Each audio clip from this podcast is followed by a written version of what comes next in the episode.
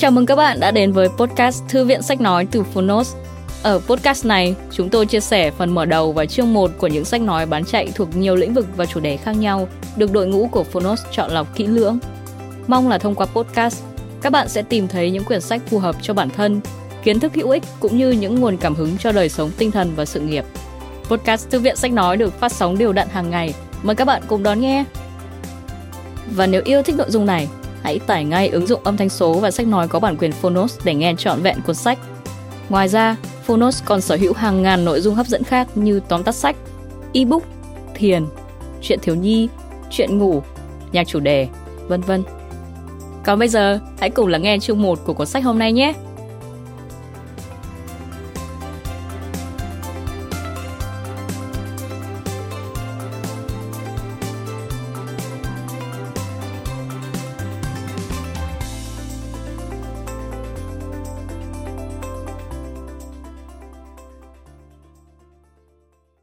Bạn đang nghe từ Phonos.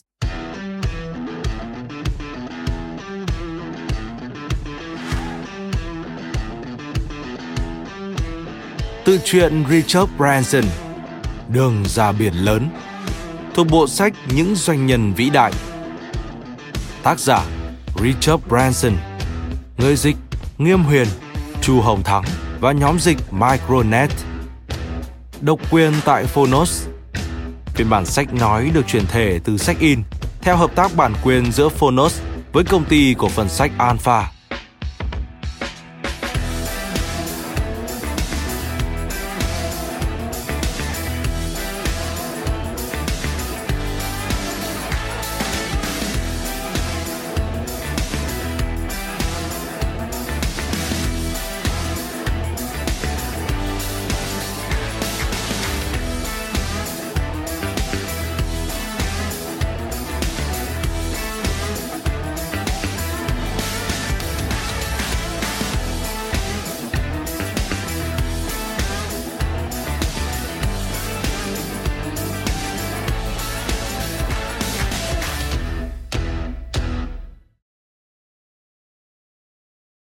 Mặc kệ nó, làm tới đi. Tôi hoàn toàn tin tưởng rằng không có gì trên cuộc đời này là không thể. Lời giới thiệu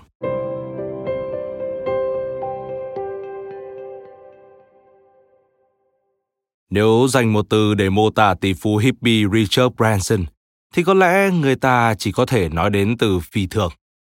Đó là một con người phi thường với những kỳ tích phi thường cả ở phương diện cá nhân lẫn phương diện sự nghiệp. Việc Richard Branson được công nhận như một tài sản văn hóa quốc gia của Vương quốc Anh và cả cộng đồng quốc tế thì không ai có thể nghi ngờ. Nhưng điều gì ẩn giấu phía sau những huyền thoại về ông và con người thực sự của Richard? Ông là ai thì công chúng vẫn rất tò mò muốn được khám phá. Và điều may mắn đối với độc giả thế giới cũng như độc giả Việt Nam là cuốn tự truyện Richard Branson đường ra biển lớn đã ra đời. Trước tiên hãy nói về sự phi thường của Richard Branson. Sự phi thường của Richard không đơn giản nằm ở thành công ngoạn mục về kinh doanh, gây dựng một hệ thống kinh doanh bằng thương hiệu Virgin trên 100 lĩnh vực khác nhau, sở hữu hơn 250 công ty trên toàn cầu. Hay kỳ tích cá nhân, kỷ lục bay khinh khí cầu vượt Đại Tây Dương và Thái Bình Dương cùng nhiều kỷ lục khác. Sự phi thường của ông nằm ở việc ông luôn thách thức và vượt qua được mọi giới hạn của con người. Ông là người dám làm những việc mà người ta có thể mơ ước nhưng không ai dám làm. Khởi nghiệp kinh doanh năm 17 tuổi, từ khi còn ngồi trên ghế nhà trường với tạp chí Student, cho ra đời thương hiệu gắn bó với toàn bộ cuộc đời ông, Virgin, năm 20 tuổi, trở thành một trong những doanh nghiệp tư nhân lớn nhất nước Anh và phát hành cổ phiếu thành công ra thị trường năm 36 tuổi đưa Virgin trở thành tập đoàn hoạt động toàn cầu ở tuổi 40. Tốc độ phát triển phi thường này ta có thể thấy ở đâu đó, dù cũng không nhiều trong những thiên tài doanh nhân của nhân loại. Nhưng cách mà Richard Branson thực hiện thì quả thực là kỳ lạ, nếu không muốn nói là điên rồ.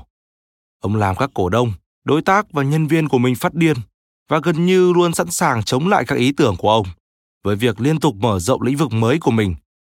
Tốc độ mở rộng không phải là mỗi năm đưa ra một hướng mới, mà đôi khi vài tháng đã có một lĩnh vực mới với những kế hoạch rất cảm tính nhưng luôn luôn có một tầm nhìn đặc biệt mà ít người có thể hiểu được ngay Rất khó tin một người khởi sự trong lĩnh vực thu âm và phân phối âm nhạc lại bước vào lĩnh vực có vẻ như hoàn toàn không liên quan, như hàng không, đồ uống, mỹ phẩm, viễn thông, vận tải, năng lượng hay tài chính. Triết lý của ông, tôi sẵn sàng thử nghiệm bất cứ điều gì. Con người phi thường này có điều gì cũng bình thường như chúng ta. Phải chăng định mệnh chỉ dành những sự nghiệp lớn cho những con người được sinh ra dưới một ngôi sao chiếu mệnh tốt? Thực tế, từ cuốn tự truyện của ông, chúng ta có thể nhận ra những góc cạnh bình thường ở một con người phi thường. Ông có thể có những hành động điên rồ, nhưng cũng giống như mọi người bình thường khác. Ông lo lắng và sợ hãi tột cùng trước những lần mạo hiểm, cả trong kinh doanh lẫn khi quyết định lao mình vào những cuộc chinh phục kỷ lục vượt đại dương đầy bão tố bằng khinh khí cầu. Đã bao nhiêu lần ông viết thư tuyệt mệnh trước khi bước lên những vật thể bay đầy rủi ro như vậy. Trong kinh doanh, ông thừa nhận mình không đủ tài năng trong từng lĩnh vực cụ thể, nhưng với uy tín và sự chân thành, ông đã quy tụ được rất nhiều tài năng trong các cuộc chinh phục những lĩnh vực kinh doanh rất khác nhau. Ông vượt qua được cái tôi cá nhân để bỏ qua sự phản bội của bạn thân, lòng tham của cộng sự để gọi về những người thực sự có thể trèo lái công ty. Khi chia tay với những cộng sự không còn đủ kiên nhẫn theo đuổi những kế hoạch liều lĩnh của mình, ông cũng nhận phần thiệt hại tài chính về mình, cho họ được ra đi thoải mái nhất, giúp họ có thể theo đuổi những sự nghiệp khác một cách thành công. Khởi sự từ ngành âm nhạc, ông đưa văn hóa rock and roll vào tất cả các doanh nghiệp của mình để nhân viên có thể phá tan mọi rào cản của những lối tư duy cũ và tận dụng thành quả của sự sáng tạo. Cũng như bất kỳ doanh nhân nào, số lần thất bại của ông cũng không kém số lần thành công, nhưng ông chưa bao giờ bị sự thất bại đánh bại. Cũng như bất kỳ con người bình thường nào khác, Richards cũng gặp nhiều may mắn. Và đối với ông, may mắn lớn nhất chính là gia đình. Những người luôn ủng hộ khi ông khởi sự kinh doanh với những ý tưởng ngông cuồng, đứng trước nguy cơ bị bỏ tù, phá sản hay quăng mình vào những trò chơi mạo hiểm chết người. Richard Branson cũng là một người bình thường như bất cứ ai. Điều tạo ra sự khác biệt ở ông chính là việc dám ước mơ và bản lĩnh để vượt qua tất cả những khó khăn, mà có lẽ quá nửa là những khó khăn ông tự đẩy mình vào. Với một lối sống phóng khoáng kỳ lạ, ông luôn đặt mình vào tình trạng nguy hiểm để vượt qua nó hàng ngày. Có lẽ không có ai ham chơi đến mức ngay khi chuẩn bị cho ra đời hãng hàng không với đầy dẫy trở ngại, gần như không thể vượt qua về luật pháp, tài chính, cạnh tranh, mà lại dành thời gian lên khinh khí cầu vượt đại dương, theo một hành trình mà những người ưa mạo hiểm khác đều đã thiệt mạng. Đây không phải thói chơi ngông của người giàu, mà thực sự Richard luôn luôn làm những việc như vậy, ngay khi ông còn tay trắng. Sự ham chơi đối với những trò chơi nguy hiểm thực sự là dấu ấn làm nên đặc trưng con người của Richard Branson. Đối với ông, cuộc sống và sự nghiệp giống như một cuộc dạo chơi đầy hứng thú, mạo hiểm và không bao giờ dừng lại. Bạn có thể chưa từng biết đến Richard Branson và những cuộc dạo chơi mạo hiểm của ông, nhưng dường như bất cứ ai trong chúng ta đều đã từng trải nghiệm một sản phẩm nào đó do ông đem đến với thế giới. Nếu chưa đi máy bay hay dùng đồ uống của Virgin, không lẽ bạn chưa từng nghe Janet Jackson hay Phil Collins hát? Giờ đây, bạn có thể biết thêm về con người đã tạo ra thế giới thương hiệu đặc biệt này với Richard Branson, đường ra biển lớn. Một cuốn tự truyện mà ở đó, người ta không chỉ hiểu được những huyền thoại được tạo ra như thế nào, mà còn học được rất nhiều tư tưởng lớn, hiểu được những giá trị cơ bản của cuộc sống mà đôi khi người ta hoàn toàn lãng quên trong sự thay đổi của nhân loại 40 năm qua. Khám phá khả năng xoay chuyển thế giới bằng ý chí và tầm nhìn vượt thời cuộc và đặc biệt là có thể trải nghiệm được những cảm giác chân thực như chính Richard Branson thông qua những trang viết có văn phòng đặc biệt hấp dẫn của chính con người đã tạo nên những kỳ tích đó. Trước khi bạn nghe về cuộc đời của con người kỳ lạ này, hãy một lần nữa quay về với cái tên đi cùng sự nghiệp của Richard Branson.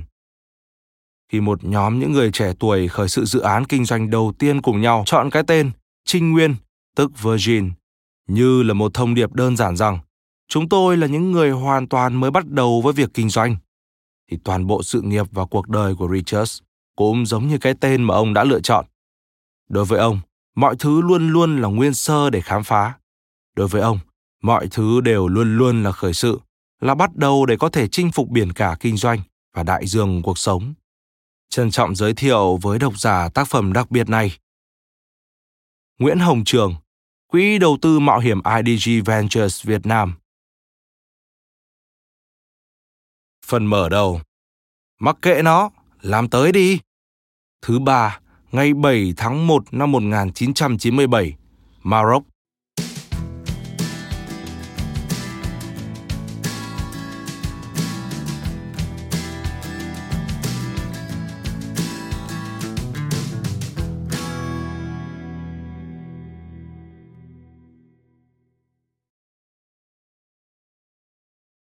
5 giờ 30 phút sáng.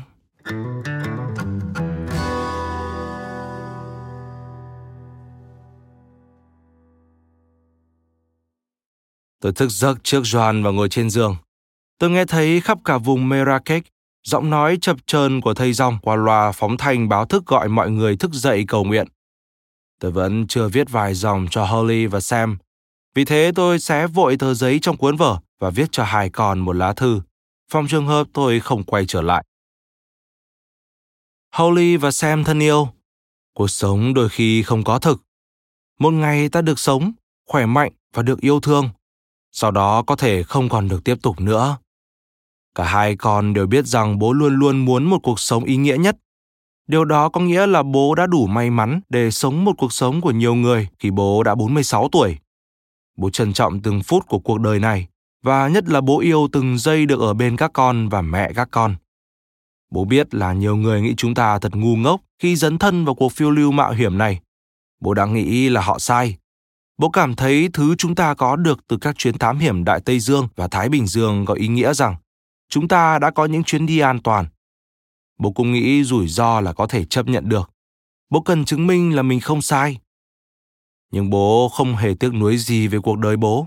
Trừ một điều đó là không được ở bên cạnh mẹ các con cho đến tận cuối cuộc đời, để giúp mẹ chăm sóc các con. Hai con đang ở tuổi 12 và 15, tính cách đã phát triển. Bố mẹ tự hào về các con. Cả hai con đều tốt bụng biết quan tâm người khác lạc quan rất hài hước dí dỏm. Bố mẹ còn có thể mong gì hơn nữa? Hai con hãy mạnh mẽ lên. Bố biết điều đó không dễ dàng nhưng chúng ta đã có một cuộc sống tuyệt vời cùng nhau, và các con đừng bao giờ quên những khoảng thời gian tốt đẹp chúng ta từng có. Hãy sống một cuộc sống đầy ý nghĩa. Hãy hưởng thụ từng phút, từng giây của cuộc đời. Hãy yêu và chăm sóc mẹ. Bố yêu các con. Bố của các con. Tôi gấp lá thư lại thành hình chữ nhật và bỏ vào túi áo. Mặc quần áo chỉnh tề, tôi nằm xuống cạnh Doan và ôm cô ấy tôi thấy tỉnh táo và buồn chồn còn cô ấy vẫn ngủ yên lành trong tay tôi holly và sam cùng bước vào phòng trèo lên giường và nằm gọn giữa chúng tôi một lúc sau sam trườn khỏi giường cùng với mấy đứa em họ ra sân để kiểm tra chiếc khinh khí cầu mà tôi sẽ dùng nó để bay vòng quanh trái đất. Joan và Holly ở lại với tôi một chút, trong khi tôi nói chuyện với Martin, chuyên gia khí tượng học. Ông ta nói, chuyến bay đã hoàn toàn sẵn sàng. Chúng ta có điều kiện thời tiết tốt nhất cho 5 năm. Sau đó tôi gọi điện thoại cho Tim Evans, bác sĩ riêng của gia đình tôi, vừa ở chỗ Rory McCarthy, phi công thứ ba của tôi. Ông có tin xấu, Rory không thể bay được. Anh bị viêm phổi nhẹ, nhưng nếu anh ta ở trong điều kiện khoang kín khí liền 3 tuần, thì bệnh sẽ nặng hơn. Ngay lập tức, tôi gọi cho Rory và bày tỏ lo lắng của mình cho anh ấy. Tôi nói, gặp lại ở phòng ăn nhé, đi ăn sáng thôi. 6 giờ 20 phút sáng.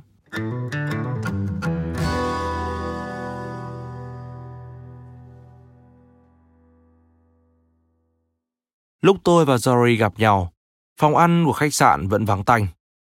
Những nhà báo theo dõi việc chuẩn bị cho chuyến bay khinh khí cầu này suốt 24 giờ qua, giờ này đã đi hết ra sân.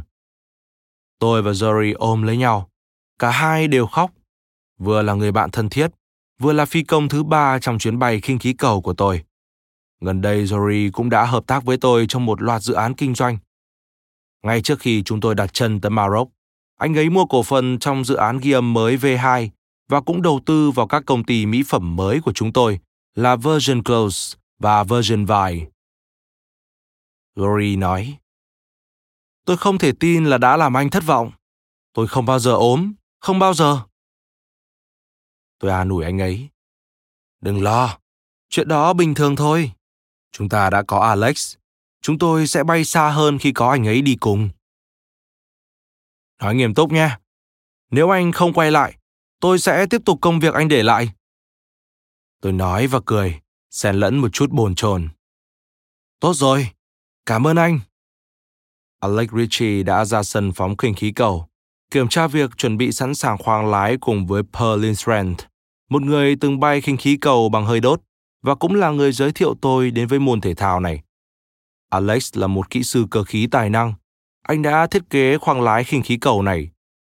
Trước thời điểm này, chưa ai thiết kế thành công hệ thống điều khiển có thể giữ khinh khí cầu bay ở tầm cao ngang với máy bay trực thăng. Mặc dù Alex là người từng thiết kế cho tôi các khinh khí cầu trong hai chuyến bay trên Đại Tây Dương và Thái Bình Dương trước đó, nhưng tôi cũng chưa biết nhiều lắm về anh. Và lúc này thì không còn đủ thời gian để tìm hiểu thêm về anh ấy nữa. Chưa hề được huấn luyện bay, nhưng Alex đã dũng cảm nhận lời bay cùng tôi. Nếu chuyến bay thuận lợi, chúng tôi sẽ có 3 tuần để tìm hiểu về nhau. Càng thân thiết hơn nếu cả hai chúng tôi muốn.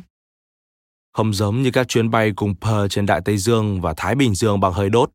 Trong chuyến bay này, chúng tôi sẽ không đốt nóng không khí cho tới khi nào thật sự cần thiết. Hình khí cầu đã có lõi trong chứa khí heli, giúp chúng tôi kết cánh.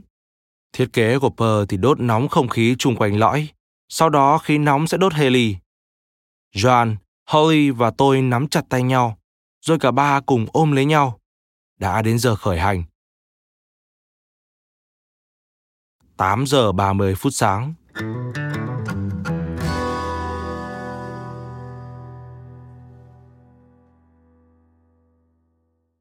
Tất cả chúng tôi đều nhìn thấy điều đó cùng lúc.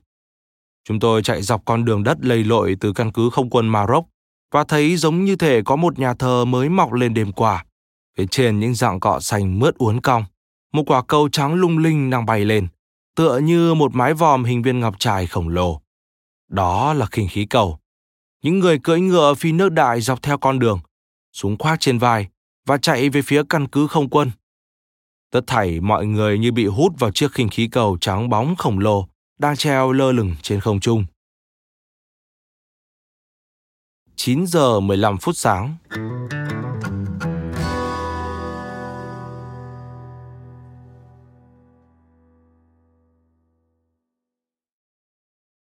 Khinh khí cầu đã được rào chắn bảo vệ. Bên ngoài hàng rào đã tụ tập rất nhiều người. Toàn bộ binh sĩ của căn cứ không quân đứng về một phía, xếp hàng theo cấp bậc. Tất cả đều vận bộ quân phục màu xanh hải quân. Phía trước mặt họ là một nhóm vũ nữ truyền thống Maroc, trang khăn trắng, hò reo cổ vũ. Sau đó một nhóm lính cưỡi ngựa mặc trang phục bơ bơ và mang súng hỏa mai lao tới và xếp thành hàng ngay trước khinh khí cầu. Tôi nghĩ họ sẽ bắn loạt súng chào mừng. Capper, Alex và tôi đều tập trung trong khoang lái, kiểm tra lần cuối cùng tất cả hệ thống. Mặt trời lên nhanh và khí heli bắt đầu nở ra. 10 giờ 15 phút sáng.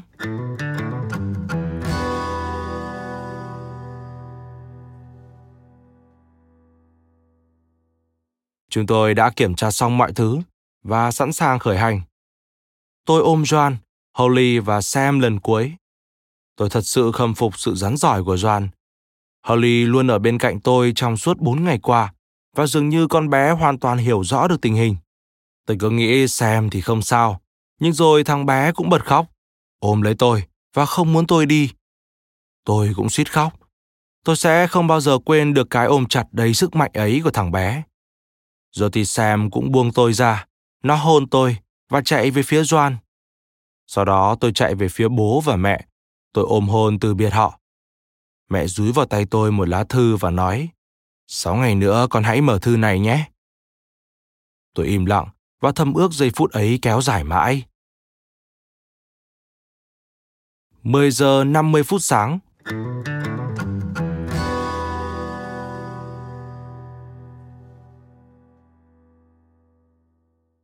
Và công việc cuối cùng là trèo lên các bậc thang bằng thép để lên khoang khinh khí cầu.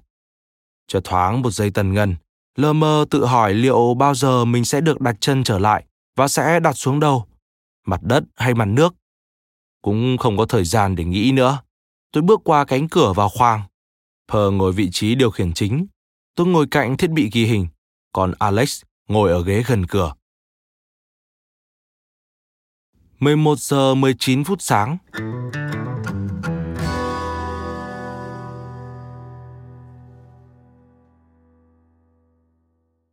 Mười, chín, tám, bảy, sáu, năm. Pờ đếm, còn tôi tập trung vào điều khiển máy ghi hình. Tay tôi lượn nhanh xuống kiểm tra khóa dù. Tôi cố không nghĩ đến chiếc khinh khí cầu to đùng trên đầu và sáu thùng nhiên liệu khổng lồ gắn chung quanh khoang lái. 4, 3, 2, 1. Pờ xoay cần điều khiển, bật chốt dây neo khinh khí cầu. Và chúng tôi từ từ, im lặng và nhẹ nhàng bay lên bầu trời.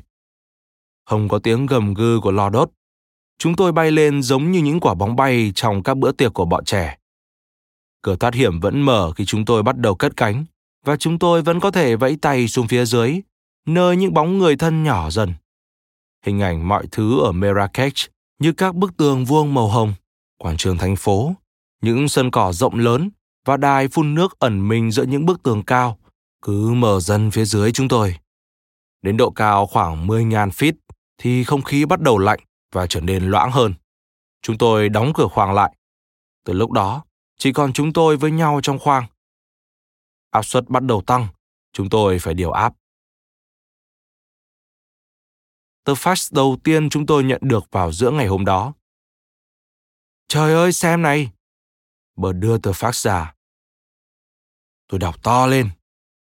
Xin thông báo, ông dẫn nối các thùng nhiên liệu đang được khóa. Đó là lỗi đầu tiên chúng tôi mắc phải. Ông nối các thùng nhiên liệu phải được cất, đề phòng trường hợp gặp trục trặc và bị rơi. Chúng tôi có thể ném bớt một thùng nhiên liệu nặng một tấn nhằm cân bằng trọng lượng. Tôi nói để trấn an Pearl. Nếu đây là lỗi duy nhất, thì mọi chuyện chúng ta đang làm không đến nỗi tồi đâu. Alex nói, chúng ta cần hạ xuống độ cao 5.000 feet. Sau đó tôi sẽ ra ngoài và ngắt các đường ống nối. Không sao đâu. Nhưng ban ngày thì không thể hạ độ cao, bởi vì mặt trời sẽ đốt nóng khí heli. Một khi khí heli bị thoát ra ngoài, thì khó có thể thu lại được. Mà chúng tôi thì không thể để mất khí heli. Vì thế, Chúng tôi nhất trí đợi đến đêm mới hạ độ cao khinh khí cầu.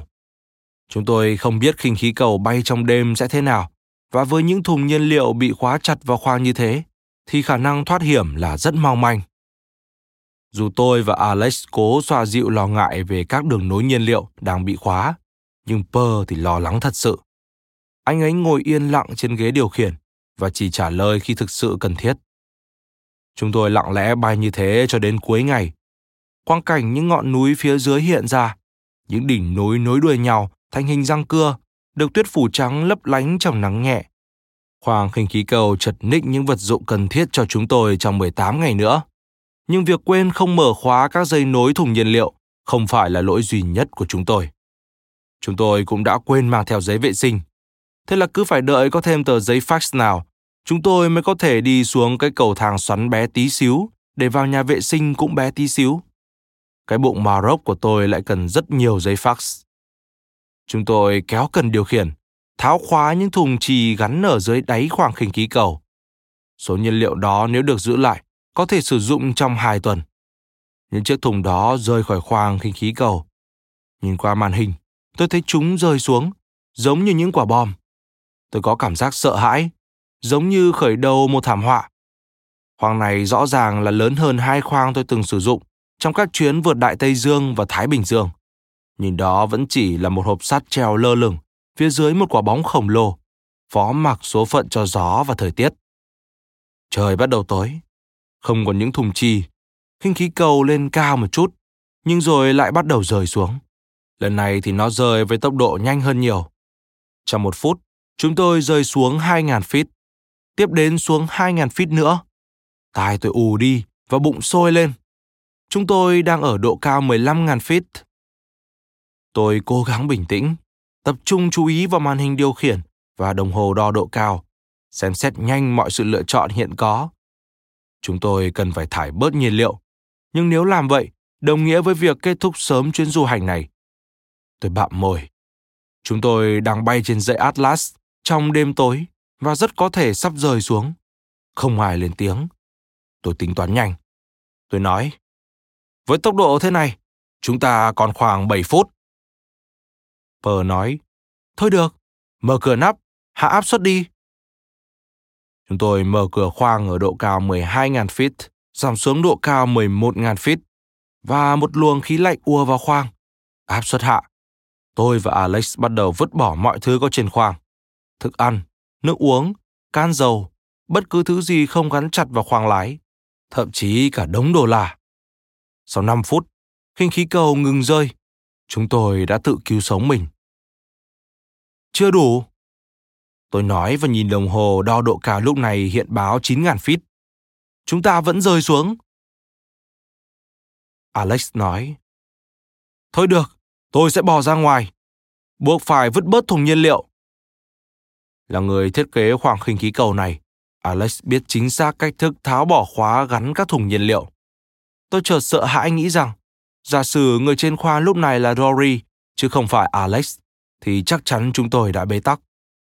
Chúng tôi không còn lựa chọn nào khác là nhảy du khỏi khinh khí cầu, có nghĩa là chúng tôi phải lao vào bóng đêm, rơi xuống dãy Atlas. Lò đốt cháy rực, bắn những tia sáng màu da cam vào chúng tôi. Tôi hét lên, hỏi Alex. Anh đã bao giờ nhảy dù chưa? Chưa bao giờ. Đây là dù của anh. Tôi nói và rúi dù vào tay anh ấy. Pờ hét lên. Đã xuống độ cao 7.000 feet và tiếp tục rơi. 6.600 feet rồi. Alex treo ra ngoài cửa, bò lên nóc khoang. Rất khó cảm nhận được tốc độ chúng tôi rơi xuống. tài tôi ù đặc. Nếu Alex không thể tháo khóa được các thùng nhiên liệu và chúng không được vứt bỏ, thì chúng tôi sẽ phải nhảy ra ngoài. Chúng tôi chỉ còn một vài phút. Tôi nhìn ra cửa và nhầm tính lại những gì tôi phải làm. Một tay nắm vào dây dù, bước ra ngoài và nhảy vào đêm tối. Tay tôi nắm lấy dù theo bản năng. Tôi ngoái nhìn xem Pơ có đeo dù vào không. Pơ đang theo dõi đồng hồ đo độ cao. Các con số hạ thấp xuống rất nhanh. Chúng tôi chỉ còn 6.000 feet. Trời thì tối. Không, chỉ còn 5.500 feet. Nếu Alex tiếp tục ở trên đó thêm một phút nữa thôi, thì chúng tôi chỉ còn 3.500 feet.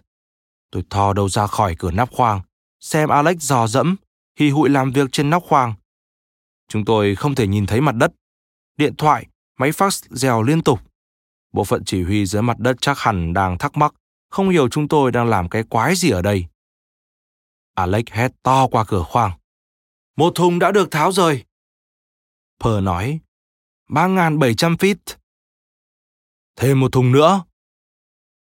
3.400 feet. Lại thêm một thùng. 2.900 feet. 2.400 feet. Đã quá muộn để nhảy dù khỏi khoang. Vào lúc chúng tôi có thể nhảy được, thì chúng tôi đã va vào dãy núi sừng sững xuất hiện trước mắt. Per hét lên. Trở lại khoang ngay, ngay lập tức. Alex ngã trở lại vào khoang. Chúng tôi ôm lấy nhau. Pơ quay cần điều khiển để ngắt nối các thùng nhiên liệu. Nếu cái chốt mà hỏng, thì chúng tôi sẽ chết ngay trong 60 giây tới. Thùng nhiên liệu rơi xuống, khinh khí cầu bật lên đột ngột, cảm giác giống như thang máy rời phịch xuống đất. Chúng tôi bẹp dí trên ghế ngồi, đầu tôi gục mạnh xuống. Hình khí cầu bắt đầu bay lên. Chúng tôi nhìn đồng hồ, 2.600, 2.700, 2.800 feet. Chúng tôi đã an toàn. 10 phút sau, chúng tôi đã ở độ cao 3.000 feet và khinh khí cầu đã bay trở lại trong bầu trời đêm. Tôi quỳ dưới sàn khoang, bên cạnh Alex, và tôi ôm lấy anh ấy. Tôi nói, ơn Chúa, anh đã đi cùng chúng tôi. Chúng tôi đã chết nếu không có anh. Người ta nói rằng, người sắp chết thường nhìn nhận lại cuộc đời của mình vào những giây cuối cùng. Với tôi, dường như điều đó không đúng. Khi chúng tôi rơi xuống, sắp sửa giống như một quả cầu lửa lơ lửng trên dãy Atlas. Và tôi nghĩ rằng chúng tôi sắp chết. Thì đúng lúc đó, những gì tôi nghĩ tới là nếu tôi tìm cách thoát chết, thì tôi sẽ chẳng bao giờ lặp lại điều này. Lúc chúng tôi bay lên an toàn trở lại, Alex kể một câu chuyện về một người đàn ông giàu có, chuẩn bị bơi qua kênh đảo. Ông ta đi xuống bãi biển, sắp xếp bàn và ghế, ngả lưng thưởng thức bánh sandwich kẹp dưa chuột và dâu tây, rồi tuyên bố rằng người của ông ta sẽ bơi qua kênh đảo thay ông ta. Vào thời điểm đó, câu chuyện nghe có vẻ như một ý tưởng tồi. Qua đêm thứ nhất, chúng tôi đã chiến đấu nhằm kiểm soát được khinh khí cầu. Cuối cùng, khi nhận ra một trong những thùng nhiên liệu bị dò dỉ và chúng tôi đã tháo bớt thùng nhiên liệu. Khi bình minh lên, chúng tôi chuẩn bị hạ cánh. Phía dưới là vùng sa mạc Azuri, một địa điểm không thuận lợi, nhất là nước này đang lâm vào cảnh nội chiến. Sa mạc ở đây không có những cồn cát mềm mại, vang óng, giống như khi bạn xem Lawrence of Arabia. Mặt đất đỏ, trơ trụi toàn đá, giống như bề mặt sao hỏa. Đá dựng đứng như tổ muối khổng lồ. Tôi và Alex ngồi trên nóc khoang, ngắm nhìn bình minh ló dạng trên sa mạc. Chúng tôi nhận thức được rằng đây là một ngày mới mà chúng tôi thiếu chút nữa đã không còn sống sót để hưởng thụ. Mặt trời đang lên, sự ấm áp của ánh nắng ban ngày thật sự đáng quý biết bao. Ngắm nhìn bóng của khinh khí cầu nhẹ lướt trên hoang mạc. Thật khó tin rằng cũng chính là cái máy bay này, chỉ mới đêm qua thôi còn suýt rời xuống dãy Atlas. Khi gần hạ xuống mặt đất, Alex hét to lên. Phía dưới có đường dây điện. Pờ trả lời rằng chúng tôi đang ở giữa sa mạc Sahara và ở đó thì không thể có đường dây điện được. Pờ nói hoàng hoàng. Chắc là anh nhìn thấy ảo ảnh rồi. Alex quả quyết rằng chính anh ấy đã nhìn thấy. Chúng tôi đã thấy đường dây điện duy nhất ở sa mạc. Mặc dù xung quanh chỉ là hoang mạc trơ trụi và mênh mông, nhưng sau vài phút hạ cánh, chúng tôi đã thấy ở đó dấu hiệu của sự sống. Một nhóm người của bộ lạc bơ bơ bỗng hiện ra sau những khối đá. Thoạt đầu, họ giữ khoảng cách với chúng tôi. Trong lúc đưa họ nước uống và một vài vận dụng còn sót lại, thì nghe thấy tiếng u u của trực thăng quân sự. Chắc họ phát hiện ra chúng tôi qua radar. Ngay khi họ xuất hiện, thì những người pơ pơ lùi đi mất. Hai chiếc trực thăng đậu xuống ngay gần chỗ chúng tôi đứng, bụi bốc lên mù mịt. Chúng tôi nhanh chóng bị bao vây bởi những binh sĩ tay lăm lăm súng hướng về phía chúng tôi. Tôi nói, lại Thánh A-la. Trong giây lát họ vẫn đứng tại chỗ, nhưng sau đó họ tiến lại phía chúng tôi đầy tò mò và nghi ngờ. Chúng tôi dẫn viên sĩ quan đi quanh khoang khinh khí cầu. Anh ta rất ngạc nhiên về những thùng nhiên liệu. Khi đứng bên ngoài khoang, tôi thắc mắc không biết những binh sĩ Algeria nghĩ gì về chiếc khinh khí cầu. Tôi quay lại nhìn và đã đọc được suy nghĩ trong ánh mắt họ. Những thùng nhiên liệu còn lại được sơn giống như những thùng Virgin Color và Virgin Energy khổng lồ, với hai màu đỏ và vàng tươi. Trong các dòng chữ in bên sườn khoang, có các chữ Virgin Atlantic Challenger, Virgin Direct, bây giờ là Virgin Money, Virgin Territory và Virgin Cola. Thật may cho chúng tôi là những người lính Hồi giáo ấy, không thể hiểu được dòng chữ viết phía trên thùng Virgin Energy. Dù bạn đã từng nghe được gì chăng nữa, thì cũng không có chứng cứ nào cho thấy Virgin là một loại thuốc kích dục. Khi nhìn vào khoang khinh khí cầu, nằm tranh anh trên cát đỏ rọi, và hồi tưởng lại cảm giác khủng khiếp khi rơi xuống dãy Atlas. Tôi tự hứa với chính mình rằng sẽ không bao giờ cố gắng làm lại điều đó một lần nữa. Trái lại với ý nghĩ đó, đằng sau ý chí mạnh mẽ, tôi vẫn biết rằng ngay khi tôi trở về nhà và nói chuyện với những người thích du ngoạn vòng quanh trái đất bằng khinh khí cầu, tôi vẫn sẽ đồng ý tham gia một lần cuối cùng nữa. Đó thật sự là một thử thách có sức hấp dẫn không thể cưỡng lại được. Còn bây giờ, Ý định đó đã được giấu kỹ trong đầu tôi. Hai câu hỏi người ta hay hỏi tôi nhất, đó là tại sao ông liều mạng bay khinh khí cầu? Và tập đoàn Virgin của ông phát triển đến đâu?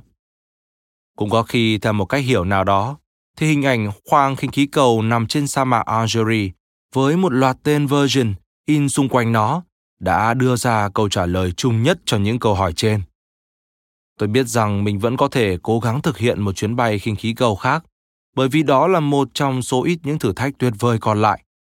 Ngay khi tôi loại bỏ được những nỗi sợ hãi sau mỗi chuyến bay thực tế, thì một lần nữa tôi lại cảm thấy tự tin rằng mình có thể học được từ những sai lầm đã phạm phải và sẽ có thể có được một chuyến bay an toàn lần sau. Câu hỏi lớn hơn là tập đoàn Virgin sẽ kết thúc tại đâu? Thì không thể có câu trả lời. Không hề mang tính kinh điển, sách vở, và đó cũng không phải cách mà tôi nghĩ. Tôi đã viết cuốn sách này để diễn tả lại bằng cách nào chúng tôi xây dựng Virgin như ngày hôm nay. Nếu bạn nghe kỹ, Tôi hy vọng rằng bạn sẽ hiểu được tầm nhìn của chúng tôi đối với tập đoàn Virgin và bạn cũng sẽ thấy được chúng tôi đang đi đến đâu. Một số người nói rằng tầm nhìn của tôi về Virgin phá vỡ mọi quy tắc và giống như kính vạn hoa. Người khác lại nói rằng Virgin đã trở thành một trong những thương hiệu dẫn đầu của thế kỷ. Còn với tôi, tôi chỉ nhấc máy điện thoại lên và tiếp tục công việc. Với cả hai việc, những chuyến thám hiểm bằng khinh khí cầu và tập đoàn Virgin, thì tôi đều đặt ra một loạt những thử thách liên tục mà tôi có thể học hỏi từ quá khứ thời thơ ấu của mình. Khi tôi đang tìm kiếm tiêu đề cho cuốn sách, David Telt, người phụ trách chi nhánh tại Mỹ của Virgin Atlantic Challenger, đã gợi ý rằng tôi đặt tên cho cuốn sách là Virgin, nghệ thuật chiến lược kinh doanh và phân tích so sánh. Tôi nói với anh ta, một ý tưởng không tồi, nhưng tôi không chắc là tiêu đề như vậy đã đủ độ hấp dẫn chưa. Anh ấy nói, tất nhiên là hấp dẫn rồi. Và thế là tiêu đề phụ của cuốn sách sẽ là Screw it, let's do it. Tạm dịch, mặc kệ nó, làm tới đi. Chương 1 Một gia đình có thể chết vì nhau.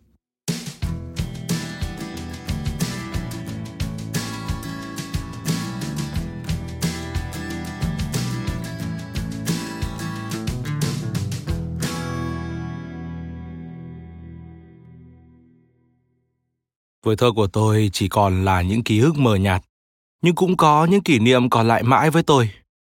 Tôi còn nhớ cha mẹ thường xuyên đặt chúng tôi trước những thử thách. Mẹ tôi quyết tâm giúp chúng tôi sống độc lập. Lúc tôi 4 tuổi, khi đang lái xe trên đường, bà dừng lại đột ngột nơi cách nhà chúng tôi chừng vài dặm. Yêu cầu tôi xuống xe và đi xuyên qua những cánh đồng tự tìm đường về nhà. Cô em gái bé nhỏ Vanessa của tôi còn nhớ một buổi sáng tháng riêng bị mẹ đánh thức dậy khi trời còn tờ mờ sáng.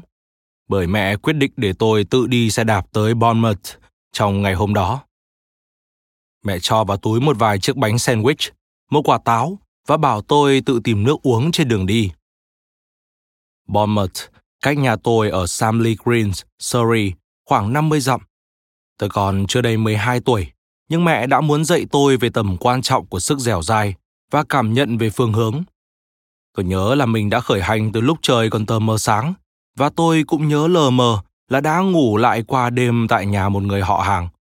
Tôi không còn nhớ là làm thế nào tôi lại tìm được nhà của họ hàng hoặc làm sao tôi lại trở lại được Sam Lee Greens trong ngày hôm sau.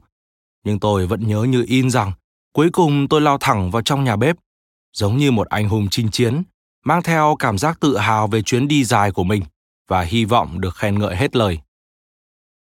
Tốt lắm Ricky. Mẹ chúc mừng tôi khi bà đang thái hành ở trong bếp. Con thấy chuyến đi đó có vui vẻ không? Còn bây giờ thì con hãy đến ngay chỗ cha xứ. Ông ấy có một số củi gỗ cần chặt và mẹ đã nói với cha là con sẽ đến ngay. Những thử thách dành cho chúng tôi chủ yếu là về mặt thể chất, chứ không phải thứ gì mang tính trừu tượng. Và chúng tôi đã nhanh chóng học được cách vượt qua. Tôi còn nhớ hồi học bơi, khi đó tôi khoảng 4 hoặc 5 tuổi gì đó. Gia đình chúng tôi đang đi nghỉ ở Devon cùng hai người em gái của bố là cô Joyce, cô Wendy và chồng của cô Wendy là chú Joe. Tôi đặc biệt quý cô Joyce. Ngay khi kỳ nghỉ bắt đầu, cô Joyce đã đánh cược với tôi 10 shilling là tôi không thể học được bơi trong 2 tuần. Nói thêm, shilling là loại tiền cổ của anh. Trở lại nội dung chính. Tôi dành nhiều giờ dưới nước cố tìm cách bơi vượt lên những con sóng lạnh như băng, nhưng đến cuối ngày tôi vẫn không thể làm được. Tôi vùng vẫy làm nước bắn tung tóe, nhưng một chân vẫn phải nhảy lò cò chạm đáy. Tôi cố lao về phía trước và dìm mình xuống dưới những con sóng, rồi nhô đầu lên khỏi mặt nước để tránh uống phải nước biển. Cô Joy nói, không sao đâu Ricky, sẽ luôn là năm tới mà. Nhưng tôi đã quyết tâm không chờ đợi lâu như vậy. Cô Joyce đã đánh cược với tôi và tôi không tin là sang năm cô ấy vẫn nhớ việc này. Ngày cuối cùng của kỳ nghỉ, chúng tôi dậy sớm, chất đồ đạc lên xe và khởi hành chuyến đi kéo dài khoảng 12 giờ để về nhà. Đường đông, xe thì chạy chậm. Đó là một ngày nóng bức và mọi người đều muốn nhanh chóng về nhà. Trên đường đi tôi đã nhìn thấy một con sông. Tôi hỏi, Bố ơi, bố có thể dừng xe lại một chút không? Con sông này có thể là cơ hội cuối cùng của tôi. Tôi dám chắc là tôi có thể bơi được và tôi sẽ thắng cô Joyce 10 xi linh. Tôi hét lên. Dừng lại đi bố. Bố nhìn gương chiếu hậu, giảm tốc độ và dừng lại bên vệ cỏ. Cô Wendy hỏi khi tất cả chúng tôi ra khỏi xe. Có chuyện gì thế? Mẹ nói. Ricky nhìn thấy con sông này. Nó muốn được bơi thử lần cuối ở đây. Cô Wendy cao nhau. Thế không phải là chúng ta cần tiếp tục lên đường để về nhà ư? Đường còn dài mà. Cô Joyce nói. Hồi nào chị Wendy, hãy cho cậu bé một cơ hội. Sau đó thì 10 xi linh sẽ thuộc về tôi. Tôi cởi quần áo, chỉ còn chiếc quần đùi và chạy ngay xuống bờ sông. Tôi không dám dừng lại vì sợ rằng mọi người sẽ đổi ý. Nhưng khi đến sát mép nước, tôi bắt đầu thấy sợ. Ở giữa dòng sông, nước chảy xiết, bọt nước trắng xóa bắn tùng tóe trên những tảng đá. Tôi tìm một đoạn bờ sông có lối mòn mà bò đã đi qua và lội xuống dòng nước. Bùn trôi lên qua kẽ chân tôi. Tôi ngoái đầu nhìn lại. Chú Joe, cô Wendy, cô Joyce, bố mẹ và em gái Lindy đang nhìn về hướng tôi. Những người phụ nữ mặc trang phục in hoa sặc sỡ, những người đàn ông mặc áo khoác thể thao, đeo cà vạt. Bố châm tàu thuốc và nhìn một cách bình thản, còn mẹ vẫn mỉm cười khích lệ tôi như mọi khi. Tôi thu người lại và nhảy về phía trước. Ngay lập tức, tôi cảm thấy mình đang chìm. Đôi chân mình trở nên vô dụng dưới làn nước lạnh. Dòng nước đẩy tôi lùi lại, rồi kéo tôi trôi theo dòng nước. Tôi cố ngoi lên mặt nước, nhưng không có gì để tạo lực đẩy. Tôi cố chống cự và tìm kiếm xung quanh sự giúp đỡ, nhưng không có sự giúp đỡ nào. Sau đó chân tôi đá phải một hòn đá và tôi cố đạp thật mạnh. Tôi ngoi lên được mặt nước và hít một hơi thật sâu. Hơi thở làm tôi mạnh mẽ trở lại và tôi cố gắng thư giãn. Tôi phải giành lấy 10 xi linh ấy. Tôi đạp chậm rãi, xài rộng cánh tay và thấy là mình đang bơi trên mặt nước. Tôi vẫn nhấp nhô lên xuống, nhưng bất thình lình, tôi có cảm giác như được giải thoát. Tôi đã biết và không còn quan tâm xem nước sông có kéo tôi theo dòng nữa không. Tôi hân hoan bơi ra giữa dòng sông, át tiếng gầm réo của sóng và bọt nước trắng xóa. Tôi nghe tiếng gia đình tôi vỗ tay và cổ vũ. Tôi bơi thêm một vòng, rồi trở về lại bờ, cách chỗ họ đứng khoảng 50 thước. Và tôi nhìn thấy cô Joyce đang tìm ví tiền trong cái túi sách to đùng màu đen của cô ấy. Tôi bò lên khỏi mặt nước, băng qua đám bụi cây gai và chạy lên bờ. Có thể lúc này tôi đã bị lạnh, lấm lem bùn đất và bị gai làm chảy xước, nhưng tôi đã biết bơi. Cô Joyce nói, Cháu đây rồi Ricky, cháu giỏi lắm. Tôi nhìn vào tờ tiền 10 xi linh trên tay. Nó lớn quá, màu nâu và cứng giòn. Tôi chưa từng có một khoản tiền nào trước đó. Đúng là một tài sản lớn. Bố nói, Thôi nào mọi người, chúng ta tiếp tục lên đường thôi. Sau đó tôi mới nhận thấy rằng bố tôi cũng ướt sũng. Ông đã mất bình tĩnh và lao xuống dòng nước, lặn theo sát tôi. Ông ôm chặt lấy tôi. Tôi không thể nhớ được bất cứ khoảnh khắc nào trong cuộc đời mà tôi không cảm nhận được tình yêu của gia đình. Chúng tôi đã là một gia đình có thể chết vì nhau và giờ đây vẫn thế. Bố mẹ tôi yêu và tôn trọng lẫn nhau. Eve, mẹ tôi, luôn luôn vui vẻ và khích lệ chúng tôi. Ted, bố tôi, là mẫu người trầm tính hơn, chỉ hút thuốc, đọc báo. Nhưng cả bố và mẹ đều ưa mạo hiểm. Bố từng muốn trở thành là nhà khảo cổ học, nhưng ông nội, một thẩm phán tòa án tối cao, đã muốn bố nối nghiệp truyền thống của dòng họ Branson là theo nghề luật. Ba thế hệ nhà Branson làm luật sư. Hồi bố còn học trung học, ông đã thuê một nhân viên tư vấn nghề nghiệp đến nói chuyện với bố để bàn bạc về nghề nghiệp tương lai. Khi thấy rõ là bố muốn trở thành nhà khảo cổ học, ông nội đã từ chối thanh toán chi phí cho nhân viên đó, với lý do ông ta đã không hoàn thành công việc một cách đúng đắn. Sau đó, bố bất đắc dĩ phải tới Cambridge học luật, nhưng vẫn tiếp tục sở thích của mình là siêu tầm tài liệu và hiện vật khảo cổ mà bố gọi là bảo tàng của riêng mình. Khi Thế chiến thứ hai nổ ra năm 1939, bố tình nguyện gia nhập Staffordshire Yeomanry, một trung đoàn bộ binh thuộc Hiệp hội các luật sư Anh. Trung đoàn của bố tham chiến ở Palestine và bố đã chiến đấu trong trận El Alamein tháng 9 năm 1942. Sau đó là các trận ở vùng hoang mạc Libya. Sau này, bố tham gia chiến dịch tấn công vào Italia và chiến đấu ở Salerno và Anzio. Trước khi tham gia chiến tranh, bố tôi đã để lại mật mã để ông bà tôi có thể biết được nơi mà bố đang chiến đấu. Họ thống nhất với nhau rằng, trong các lá thư bố viết về nhà, cái tủ đựng thức ăn là chỉ cả thế giới, mỗi ngăn là chỉ một quốc gia. Bố viết thư về muốn bà tôi lấy giúp đôi găng tay cũ dùng để cưỡi ngựa của bố ở ngăn kéo bên trái tủ chén nằm bên tay phải. Điều đó có nghĩa là bố tôi đang ở Palestine. Và không có gì ngạc nhiên rằng, bằng cách như vậy, mọi chuyện không bị lộ và ông bà tôi có thể biết được bố tôi đang ở đâu khi tham gia chiến đấu. Lúc bố tôi mới gia nhập quân đội, cũng là lúc người chú của bố, ông Jim Branson, đã rất nổi tiếng trong quân đội với câu chuyện kêu gọi binh sĩ ăn cỏ. Ông Jim có tài sản lớn ở Hampshire, mà sau đó ông chia hết cho tá điền và chuyển tới sống ở Bowham, nơi vào năm 1939 vẫn còn là một thị trấn ngoại ô xa xôi của London. Ông vẫn còn ám ảnh với câu chuyện ăn cỏ. The Picture Post đăng một bài báo kèm theo một tấm ảnh. Ông đứng tại phòng tắm trong căn nhà của mình ở Boham, nơi ông trồng những cây cỏ và phơi khô. Sau này ông Jim rất nổi tiếng và ở bất cứ nơi nào ông được mời ăn là ông lại luôn mang theo chiếc túi sách nhỏ và ông chỉ ăn cỏ. Lúc ở trong quân đội, bố tôi luôn bị chế nhạo. Mày là con trai của Jim Branson. Có đây, hãy ăn đi. Trông mày quả thật là non nớt. Trông mày như một con đực bị thiến ấy. Bố tôi thẳng thừng bác bỏ mọi dính líu với ông chú Jim. Nhưng khi chiến tranh ngày càng ác liệt, David Sterling thành lập lực lượng không quân đặc biệt SAS và một trung đoàn tinh nhuệ để hoạt động sát giới tuyến với kẻ thù. Lực lượng SAS phải di chuyển rất nhiều trong đêm. Ông Jim Branson đã hướng dẫn David Sterling và các binh sĩ tuyên nhệ cách ăn cỏ và các loại hạt để tồn tại. Kể từ khi đó, bất cứ khi nào có ai hỏi bố tôi rằng Branson, cậu có họ hàng gì với ông Jim Branson không? Bố tôi thường vỗ ngực tự hào. Vâng, thực ra ông ấy là chú ruột tôi. Ông ấy đã làm được điều gì đó cho SAS đúng không? Bố tôi thật sự đã rất thích thú cuộc sống 5 năm xa nhà ấy, và ông cảm thấy đôi chút khó khăn khi bắt tay trở lại học luật tại Cambridge. Vài năm sau, khi đó bố tôi là một luật sư trẻ tuổi, tới dự một bữa tiệc hơi muộn, và một cô gái xinh đẹp tóc vàng hung tên Eve đón ông. Sau đó cứ lẽo đẽo theo ông đi khắp phòng tiệc, rồi mang tới cho ông một khay đầy xúc xích thơm ngon và nói Con đường đi tới trái tim của người đàn ông đây, mời anh nếm thử.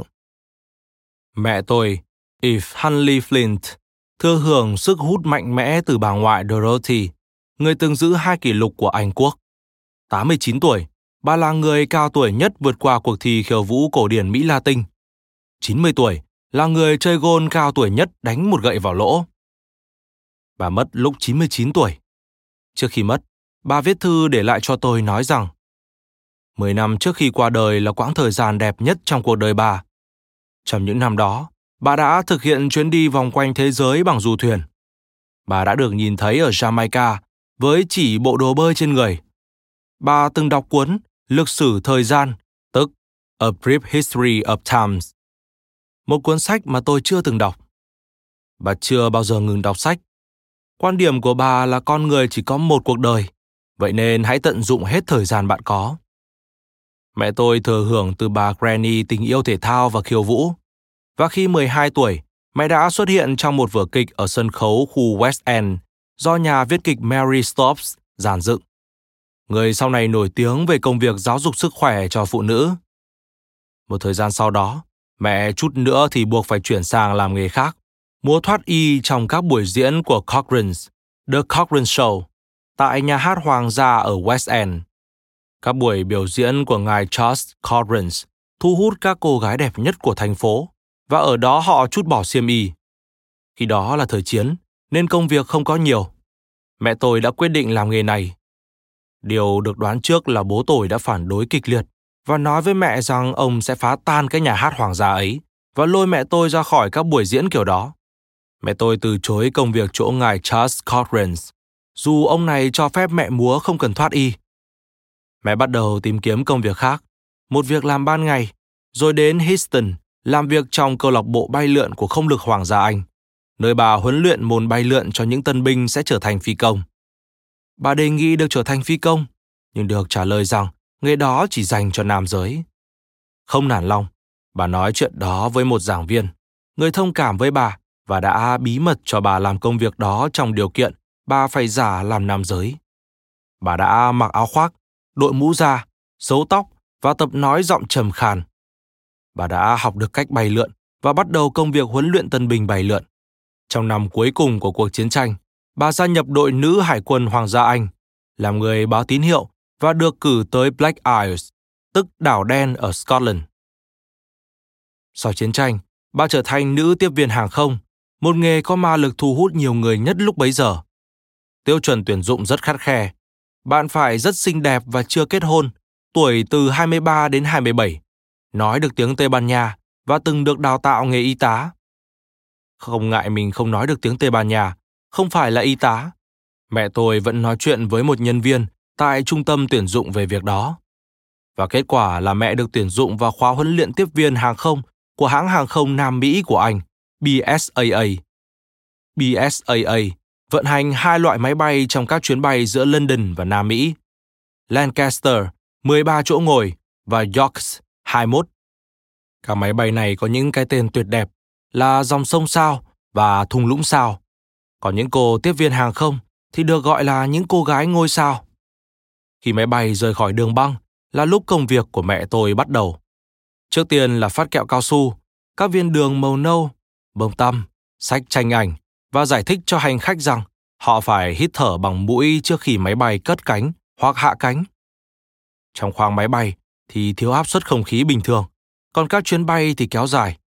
5 tiếng tới Lisbon, 8 tiếng tới Dakar, 14 tiếng mới tới Buenos Aires. Từ Buenos Aires tới Santiago, phải đổi máy bay York sang loại Lancaster mạnh hơn và mọi người phải đeo mặt nạ dưỡng khí khi bay qua dãy Andes. Mẹ làm việc cho hãng BSAA được một năm, thì hãng này được chuyển giao cho tập đoàn hàng không hải ngoại Anh Quốc, BOAC. Mẹ bắt đầu làm việc trên máy bay Tudor, Star Tiger, chiếc máy bay đầu tiên rời đi Bermuda đã bị nổ trên không trung. Máy bay tiếp sau đó là chuyến bay của mẹ đã đến nơi an toàn.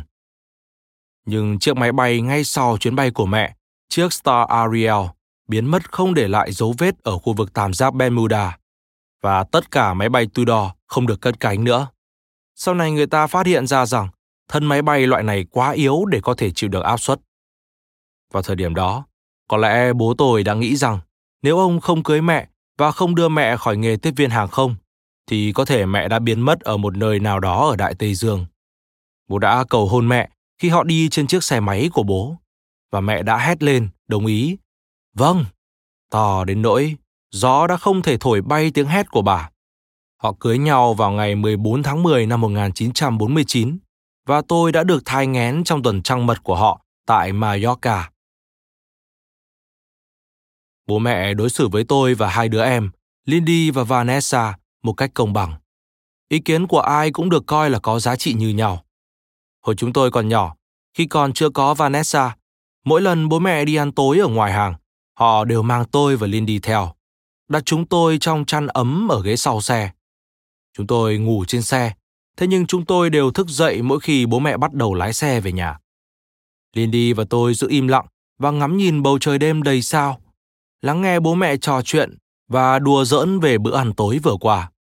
Chúng tôi lớn lên, nói chuyện với bố mẹ như những người bạn. Khi còn trẻ con, chúng tôi từng tranh luận về các vụ án của bố, rồi tranh cãi về hành động khiêu dâm hay liệu ma túy có bị coi là bất hợp pháp trước khi chúng ta biết được thật sự mình đang nói đến chuyện gì. Bố mẹ tôi luôn khuyến khích chúng tôi đưa ra ý kiến của mình và cho chúng tôi những lời khuyên. Chúng tôi sống trong một ngôi làng có tên là Shamley Greens ở Surrey. Trước khi mẹ sinh Vanessa, tôi và Lindy lớn lên ở Easton, Trong ngôi nhà được bao bọc bằng những cây thường xuân, có những ô cửa sổ màu trắng bé tí, có cả cửa lách nhỏ màu trắng dẫn lối ra đồng cỏ xanh của ngôi làng. Tôi hơn Lindy 3 tuổi và hơn Vanessa 9 tuổi. Bố mẹ tôi không còn nhiều tiền lúc chúng tôi còn nhỏ. Có lẽ mẹ tôi không thích thú lắm chuyện nấu nướng, hoặc là mẹ muốn tiết kiệm tiền, nên tôi còn nhớ chúng tôi chỉ ăn chủ yếu là bánh mì và nước mỡ thịt quay. Cho dù có như vậy thì truyền thống không rời bàn ăn trước khi ăn hết đồ ăn của mình vẫn được giữ gìn. Chúng tôi cũng có hành tây được trồng trong vườn. Tôi rất ghét hành tây và thường giấu chúng trong một ô ngăn kéo bàn ăn. Ngăn kéo này không bao giờ được dọn dẹp và cho tới khi chúng tôi chuyển khỏi ngôi nhà đó 10 năm sau thì nó mới được mở ra và đống hành tây hóa thạch của tôi mới bị phát hiện. Trong bữa ăn, thức ăn có thể không quan trọng bằng người cùng ăn. Nhà tôi lúc đó luôn có đông người. Để làm được điều đó, mẹ đã mời đến nhà tôi những sinh viên người Pháp và Đức để học tiếng Anh. Trong một giờ làm việc nhà, và chúng tôi phải thết đãi họ.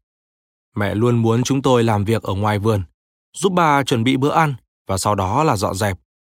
Những lúc muốn trốn việc, tôi thường chạy khắp cánh đồng ở làng để tìm người bạn thân nhất là Nick Powell. Điều thú vị nhất phải kể đến khi nhắc tới Nick là cậu ấy có một bà mẹ làm bánh trứng sữa tuyệt vời. Vì thế mà cứ mỗi khi ăn xong và nhét đầy những củ hành tây vào trong ngăn kéo bàn ăn, là tôi lại chuồn ngay sang nhà Nick, bỏ mặc những anh chàng sinh viên người Đức ở lại luyện tập tiếng Anh với gia đình tôi. Mải miết cười nói, nếu tôi cần đúng thời điểm mà tôi chắc chắn là đúng, thì những chiếc bánh nhân trứng sữa đã sẵn sàng trên bàn ăn nhà Nick. Còn tôi và Nick, một cậu bé ít nói, tóc đen và thẳng, mắt cũng đen, thường làm mọi thứ cùng nhau. Trèo cây, đi xe đạp, bắn thỏ hoặc trốn dưới gầm giường của Lindy để túm lấy gót chân nó khi nó tắt đèn. Ở nhà, mẹ tôi luôn có hai việc phải làm. Luôn phải tạo công việc cho chúng tôi và suy nghĩ để tìm cách kiếm tiền. Chúng tôi chưa bao giờ có một chiếc tivi và tôi cũng không nghĩ là bố mẹ từng nghe đài. Mẹ mải làm những chiếc hộp gỗ đựng giấy lau và thùng đựng giấy bỏ để bán cho các cửa hàng trong nhà kho ở vườn. Căn nhà kho thì nồng nặc mùi sơn và mùi hồ rán. Những đống hộp đã sờn chất đống chuẩn bị chuyển đi các cửa hàng. Bố là người có óc sáng tạo và đôi tay rất khéo léo. Bố đã thiết kế một thiết bị kẹp chặt những chiếc hộp lại với nhau khi mẹ dán chúng. Mẹ bắt đầu bán hộp đựng giấy cho hãng Harrods và công việc này đã trở thành một ngành công nghiệp thủ công nhỏ ở nông thôn. Mẹ làm mọi việc với tất cả năng lượng của mình. Trong gia đình tôi luôn có một không khí làm việc nhóm tuyệt vời. Bất cứ lúc nào chúng tôi ở trong vòng quỹ đạo của mẹ là lúc ấy chúng tôi bận rộn. Mỗi khi ai đó tìm cách trốn việc bằng cách nói rằng mình còn có việc phải làm, thì người đó chắc chắn bị coi là ích kỷ. Và như vậy, chúng tôi lớn lên cùng với phương châm sống đặt lên hàng đầu là luôn nghĩ về người khác trước tiên. Một lần, có một người khách đến chơi vào dịp cuối tuần. Đó là người mà tôi không mấy cảm tình. Người đó cùng chúng tôi đi lễ ở nhà thờ hôm Chủ nhật. Tôi đã chuồn khỏi hàng ghế của gia đình tôi, men theo dọc lối đi, tìm đến ngồi cạnh Nick. Mẹ rất tức giận. Khi về đến nhà, mẹ nói bố cho tôi một trận đòn. Tôi lùi thủi bước vào phòng đọc sách của bố và đóng cửa lại. Thay vì chút cơn thịnh nộ lên tôi, bố chỉ mỉm cười hiền hậu. Bây giờ con hãy giả khóc một cách thống thiết vào. Bố nói và vỗ hai tay vào nhau sáu lần, giống như là đang tát tôi. Tôi chạy khắp phòng, khóc rất to. Mẹ liếc nhìn tôi với ánh mắt nghiêm khắc, ngụ ý rằng bố mẹ làm việc đó chỉ mong điều tốt nhất cho tôi. Rồi mẹ tiếp tục công việc thái hành tây ở trong bếp. Một phần trong đó có số hành tây tôi nhét đầy trong ngăn kéo bàn ăn lúc trưa. Ông chú Jim không phải là người đặc biệt duy nhất trong gia đình tôi, không khiếp sợ trước quyền lực. Tôi còn nhớ rằng chúng tôi có một chiếc xe lưu động cũ của người Zigan để ở trong vườn nhà. Đôi khi người Zigan ghé qua và bấm chuông cửa. Mẹ luôn cho họ một vài thứ gì đó bằng bạc. Có khi còn cho họ lục lọi trong nhà kho đồ cũ để tìm kiếm bất cứ thứ gì họ cần. Vào năm ấy, tất cả gia đình tôi đi dự lễ hội ở hạt Surrey ở tận Guilford. Ở đó, đám đồng bù quanh xem đua ngựa vượt chướng ngại vật với những người đàn ông mặc áo khoác vải len dày và đội mũ hình quả dưa. Khi chúng tôi đi ngang qua một trong số các quầy hàng, mẹ bỗng nhìn thấy một nhóm trẻ con di can đang khóc. Chúng tôi đến đó xem có chuyện gì. Những đứa trẻ đang đứng vây quanh một con chim bồ cát, bị trói băng một đoạn dây. Đứa trẻ phần trần. ASBCA lệnh cho chúng cháu phải mang vứt con chim này đi. Họ nói rằng nuôi chim hoang dã là phạm pháp. Ngay lúc bọn trẻ đang kể lại câu chuyện cho chúng tôi, thì có một nhân viên của ASBCA tiến lại gần chúng tôi. Mẹ nói, đừng sợ, cô sẽ bảo vệ nó. Mẹ bế con chim lên và bọc nó vào trong áo khoác của bà. Sau đó chúng tôi lén đi qua các nhân viên an ninh và len lỏi qua các sân trò chơi. Bọn trẻ Zigan gặp lại chúng tôi ở bên ngoài và chúng đề nghị mẹ tôi nuôi con chim bồ cát vì chúng có thể bị bắt một lần nữa. Mẹ rất vui và chúng tôi lái xe mang cả con chim về nhà. Con chim bồ cát rất yêu mẹ. Nó đậu trên vai mẹ khi bà ở trong bếp, hay lúc mẹ làm việc ở trong nhà kho. Có khi nó xà xuống bãi giữ ngựa, trêu chọc mấy con ngựa bằng cách đậu trên lưng chúng. Có khi nó bổ nhào vào bố khi ông ngồi đọc tờ The Times sau bữa trưa, rồi vỗ cánh đèn đét làm bay những tràng báo khắp sàn nhà. Bố hét lên và xua tay đuổi nó đi. Con chim chết tiệt. Mẹ nói, tát bình tĩnh và làm cái gì có ích chứ? Con chim đó nói anh đi làm vườn đi. Còn các con, Ricky và Lindy, hãy đến chỗ cha xứ xem cha có việc gì cần các con giúp không. Ngoài những kỳ nghỉ hè cùng với họ hàng bên nội tại Sacom ở Devon, thì chúng tôi cũng đến Norfolk nghỉ cùng em gái của mẹ, G. Claire Hall. Tôi đã quyết tâm khi lớn lên, tôi muốn được như dì Claire. Dì có người bạn thân là Douglas Bader, phi công chiến đấu xuất sắc trong Thế chiến thứ hai, người đã mất cả hai chân trong một vụ rơi máy bay. Dì Claire và ông Douglas có một chiếc máy bay hai tầng cánh mà hai người thường bay cùng nhau. Đôi khi, dì Claire chơi trò nhảy dù và dì cũng hút khoảng 20 điếu xì gà mỗi ngày. Khi chúng tôi ở nhà dì, chúng tôi thường bơi trong cái bể bơi ở góc vườn. Douglas Bader cũng tháo đôi chân giả và lao mình xuống nước. Tôi từng chạy thử với đôi chân bằng thiếc ấy và đôi khi giấu chúng trong bụi cây gần mép nước. Ông Douglas trườn lên khỏi mặt nước sau đó, bất thình lình lao theo tôi. Đôi tay và hai vai của ông thật sự là rất mạnh mẽ. Ông có thể đi được bằng đôi tay mình. Khi ông bị bắt làm tù binh chiến tranh ở Cadiz, sau hai lần vượt ngục không thành công, ông đã bị bọn Đức Quốc xã cắt đi đôi chân. Nói thêm, chi tiết vừa rồi có thể do nhầm lẫn của tác giả. Trở lại nội dung chính. Cậu bé, cậu cũng chẳng khác gì bọn Đức Quốc xã cả. Ông gầm lên, trong khi cố vặn người lao theo tôi bằng đôi tay của mình, giống như một con đời ơi. Dì Claire có khả năng kinh doanh hơn mẹ tôi. Dì như bị ám ảnh với những con cừu núi Wells, một loài đang có nguy cơ tuyệt chủng. Và dì đã nuôi một vài con cừu đen loại này, ban đầu chỉ để bảo vệ chúng khỏi tuyệt chủng. Nhưng sau này, dì đã nuôi cả một đàn lớn và đã giúp đưa chúng khỏi danh sách các loài có nguy cơ tuyệt chủng. Dì đã thành lập cả một doanh nghiệp. Dì đặt tên là công ty tiếp thị cừu đen và bắt đầu bán các sản phẩm gốm có hình vẽ chú cừu đen. Và thế là những chiếc chén, cốc với dòng nhạc điệu trẻ con, ba ba cừu đen, được in vòng quanh bắt đầu bán chạy. C. Claire sau đó nhanh chóng tạo việc làm cho tất cả các bà lão trong làng đan áo và khăn choàng bằng len từ lông cừu đen của dì. Dì làm việc rất chăm chỉ để tạo cho cừu đen trở thành một thương hiệu và dì đã thành công. Hơn 40 năm sau, thương hiệu cừu đen vẫn còn rất nổi tiếng. Vài năm sau, vào thời kỳ đầu khởi nghiệp hãng âm thanh Virgin Music, tôi nhận được cuộc gọi của dì Claire. Ricky này, cháu không thể tin được điều này đâu.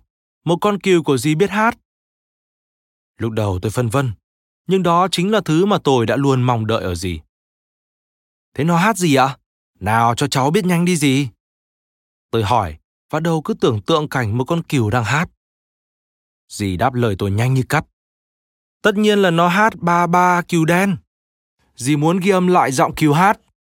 Tất nhiên là không thể đưa cừu đến phòng thu rồi. Thế cháu có thể cử một vài kỹ sư âm thanh tới đây được không? Phải rất nhanh đấy, vì con cừu đó có thể không hát nữa bất cứ lúc nào. Ngay trưa hôm đó, một nhóm kỹ sư âm thanh lên đường tới Norfolk, mang theo cả thiết bị thu thanh 24 rãnh di động, và họ đã ghi âm giọng con cừu biết hát của dì Claire. Họ cũng ghi âm cả một dàn hợp sướng, gồm cừu, vịt và gà. Họ đã phát hành đĩa đơn, ba ba cừu đen. Album này đã đạt vị trí số 4 trong bảng xếp hạng năm đó. Tình bạn giữa tôi và Nick khá thân thiết, nhưng cũng có yếu tố ganh đua tôi từng quyết tâm phải làm mọi việc tốt hơn cậu ấy. Mùa hè năm ấy, Nick được tặng một chiếc xe đạp mới dịp sinh nhật. Chúng tôi ngay lập tức quyết định tiến hành cuộc đua xe đạp đến mép bờ sông. Một trò chơi lao xe từ trên đỉnh dốc xuống, đến chân dốc thì phanh gấp, rồi giữ cho xe trượt xuống mép sông càng gần càng tốt. Đây thực sự là một trò chơi mang tính ganh đua cao, và tôi rất ghét bị thua cuộc. Vì đó là xe của Nick, nên cậu ấy được quyền chạy trước. Cậu ta làm động tác trượt xe rất ngoạn mục, rồi cậu ta quay một vòng xe, để bánh sau chạm gần sát mép nước. Nick vẫn thường kích động tôi làm những việc thậm chí là rất kỳ quặc. Nhưng lần này cậu ta lại ngăn tôi. Cậu ta nói, cậu không thể làm tốt hơn cú trượt vừa rồi đâu. Tôi đã có cú trượt hoàn hảo rồi. Dù vậy tôi vẫn suy nghĩ, và tôi quyết tâm phải có cú trượt ngoạn mục hơn cả Nick. Tôi lôi xe lên đỉnh dốc và lao xuống phía bờ sông, chân thì đạp điên cuồng. Khi đến gần mép sông, thì rõ ràng là tôi đã mất kiểm soát bản thân và không thể dừng lại. Trong lúc lao nhanh như tên bắn, tôi lờ mờ nhìn thấy cảnh Nick há hốc miệng sợ hãi khi tôi lao vụt qua chỗ cậu ta. Tôi cố phanh, nhưng đã quá muộn. Tôi lộn nhà một vòng, đầu cuộn vào gót chân, lao um xuống nước. Chiếc xe thì chìm dần dưới chân tôi. Tôi bị cuốn ra giữa dòng nước, nhưng cuối cùng cũng tìm cách bơi lại được vào bờ. Nick đợi tôi trên bờ, giận sôi lên. Cậu đã làm mất chiếc xe của tôi, đó là quà sinh nhật của tôi. Cậu ta tức giận tới mức cứ nức nở khóc. Cậu ta đẩy mạnh tôi xuống sông. Cậu ta hét lên. Cậu phải tìm lại xe cho tôi. Tôi lắp bắp. Tôi sẽ tìm. Không sao đâu, tôi sẽ tìm thấy. Tôi lặn ngụp hai tiếng đồng hồ dưới lòng sông và dò dẫm trong bùn lầy, sóng rêu và đá để cố tìm cho được chiếc xe đạp mới của Nick. Nhưng tôi đã không tìm thấy. Nick ngồi trên bờ, hai tay ôm gối, cầm tì lên hai đầu gối và mắt nhìn chăm chăm về hướng tôi. Nick mắc chứng động kinh và tôi đã từng một vài lần chứng kiến cậu ta ngất xỉu. Còn lúc này cậu ta đang tức giận. Tôi chỉ biết hy vọng cơn tức giận ấy không làm cậu ấy ngất xỉu một lần nữa. Nhưng thật lạ, khi tôi đã quá lạnh, đến nỗi không thể nói lên tiếng nào, đôi tay thì trắng bệch, cái đầu ngón tay dỉ máu vì đã cào phải đá nhọn dưới lòng sông. Thì Nick nhẹ nhàng bảo. Tôi về nhà đi, cậu sẽ không bao giờ tìm thấy xe đâu. Chúng tôi lấy bước về nhà. Tôi thì cố tìm cách để Nick vui vẻ trở lại. Chúng ta sẽ mua một chiếc xe khác cho cậu. Tôi hứa với cậu ta. Bố mẹ tôi chắc chắn là rên lên vì chiếc xe có giá tới 20 bảng Anh, bằng gần một tháng thu nhập từ những chiếc hộp đựng giấy. Khi chúng tôi lên 8, Nick và tôi phải chia tay nhau. Tôi được gửi đến trường nội trú Sketliff ở công viên lớn Windsor. Đêm đầu tiên tại Sketliff, tôi nằm trên giường không ngủ được, nghe tiếng ngáy và thở phì phò của các cậu bé cùng phòng, mà thấm thía cảm giác cô đơn, bất hạnh và sợ hãi vào khoảng nửa đêm hôm đó, tôi đã biết mình sẽ bị ốm. Cảm giác ấy đến nhanh đến nỗi tôi không đủ thời gian chạy khỏi giường vào nhà vệ sinh. Thay vào đó, tôi đã nôn ngay ra ga trải giường. Người ta gọi người dọn dẹp đến, nhưng không những không tỏ ra thông cảm, giống như mẹ tôi vẫn làm vậy. Bà ta la mắng tôi và bắt tôi tự mình dọn dẹp giường. Tôi vẫn còn nhớ như in cái cảm giác bị làm nhục lúc đó. Có thể bố mẹ tôi nghĩ rằng Họ đã hành động đúng khi gửi tôi tới đây. Nhưng vào thời điểm đó, tôi chỉ cảm thấy bấn loạn và oán giận bố mẹ, cũng như nỗi sợ hãi về những gì tiếp theo sẽ đến với tôi. Một vài ngày sau đó, một cậu bé ở cùng phòng, lớn tuổi hơn tôi, tỏ ra quý mến tôi và bắt tôi lên giường cậu ấy để chơi trò âu yếm. Và trong kỳ nghỉ cuối tuần đầu tiên được về nhà, tôi đã kể lại một cách chân thực nhất cho bố mẹ nghe mọi chuyện xảy ra. Nhưng bố tôi lại bình thản nói, tốt nhất là không làm những trò vớ vẩn đó. Và rằng đó là tai nạn đầu tiên và cũng là cuối cùng xảy ra với tôi. Bố tôi cũng từng được gửi đến trường nội trú khi bằng tuổi tôi lúc bấy giờ, còn ông tôi thì sớm hơn. Trong dòng họ tôi có truyền thống con trai phải được giáo dục tính độc lập, tự lực. Đó là cách dạy cho ai đó đứng bằng đôi chân của chính mình. Còn tôi lại thấy miễn cưỡng khi được gửi đi học xa nhà khi tuổi còn nhỏ như vậy và tôi luôn hứa với chính mình rằng tôi sẽ không bao giờ gửi con cái mình tới trường nội trú chừng nào chúng chưa đủ tuổi để có thể tự quyết định về việc đó. Vào tuần thứ ba của tôi tại Skeglif, tôi bị gọi lên văn phòng hiệu trưởng và được thông báo rằng tôi đã vi phạm một số quy định của trường. Tôi đang nghĩ có thể là do tôi đã đi vào khu vườn cỏ cấm để nhặt quả bóng đá. Tôi buộc phải cúi xuống và bị vụt vào mông sáu cái. Thầy hiệu trưởng cất giọng. Branson, hãy nói cảm ơn thầy đi. Tôi không tin vào tài mình. Cảm ơn ông ta vì cái quái gì? Thầy hiệu trưởng nhấc cái roi lên. Branson, tôi cảnh cáo trò. Cảm ơn thầy. Trò sẽ tiếp tục gây rắc rối chứ Branson? Vâng thưa thầy. À không, em định nói là không thưa thầy. Tôi đã gây rắc rối và luôn gây rắc rối. Đã 8 tuổi mà tôi vẫn chưa biết đọc. Thực tế tôi mắc chứng đọc khó và bị cận thị. Mặc dù ngồi ở hàng đầu trong lớp, nhưng tôi không thể đọc được chữ trên bảng. Chỉ sau một vài kỳ học, mới có người nghĩ rằng cần phải đưa tôi đi kiểm tra mắt. Nhưng thậm chí ngay cả khi tôi đã có thể nhìn rõ, thì những chữ cái và các con số cũng chẳng có ý nghĩa gì với tôi. Chứng đọc khó không phải vấn đề gì nghiêm trọng thời đó. Hay nói chính xác hơn, đó chỉ là vấn đề nếu bản thân bạn mắc chứng bệnh này. Cũng vì không ai từng nghe tới bệnh đọc khó này, nên đối với tất cả giáo viên và học sinh trong lớp, việc không thể đọc, viết và phát âm chỉ có nghĩa rằng hoặc là bạn ngu ngốc hoặc là bạn lười biếng. Mà ở các trường nội trú kiểu này thì bạn sẽ bị đánh đòn vì cả hai lý do trên. Tôi thường bị đánh một hoặc hai lần mỗi tuần vì không hoàn thành bài tập trên lớp hay do nhầm lẫn ngày tháng của trận Hastings. Thật khó đọc hành hạ tôi suốt quãng đời học sinh. Bây giờ mặc dù đôi khi tôi đọc vẫn khó, nhưng tôi đã cố vượt qua điều tồi tệ nhất bằng cách tự học cách tập trung. Có lẽ những vấn đề hồi nhỏ gặp phải do chứng đọc khó đã tạo cho tôi có trực giác tốt hơn.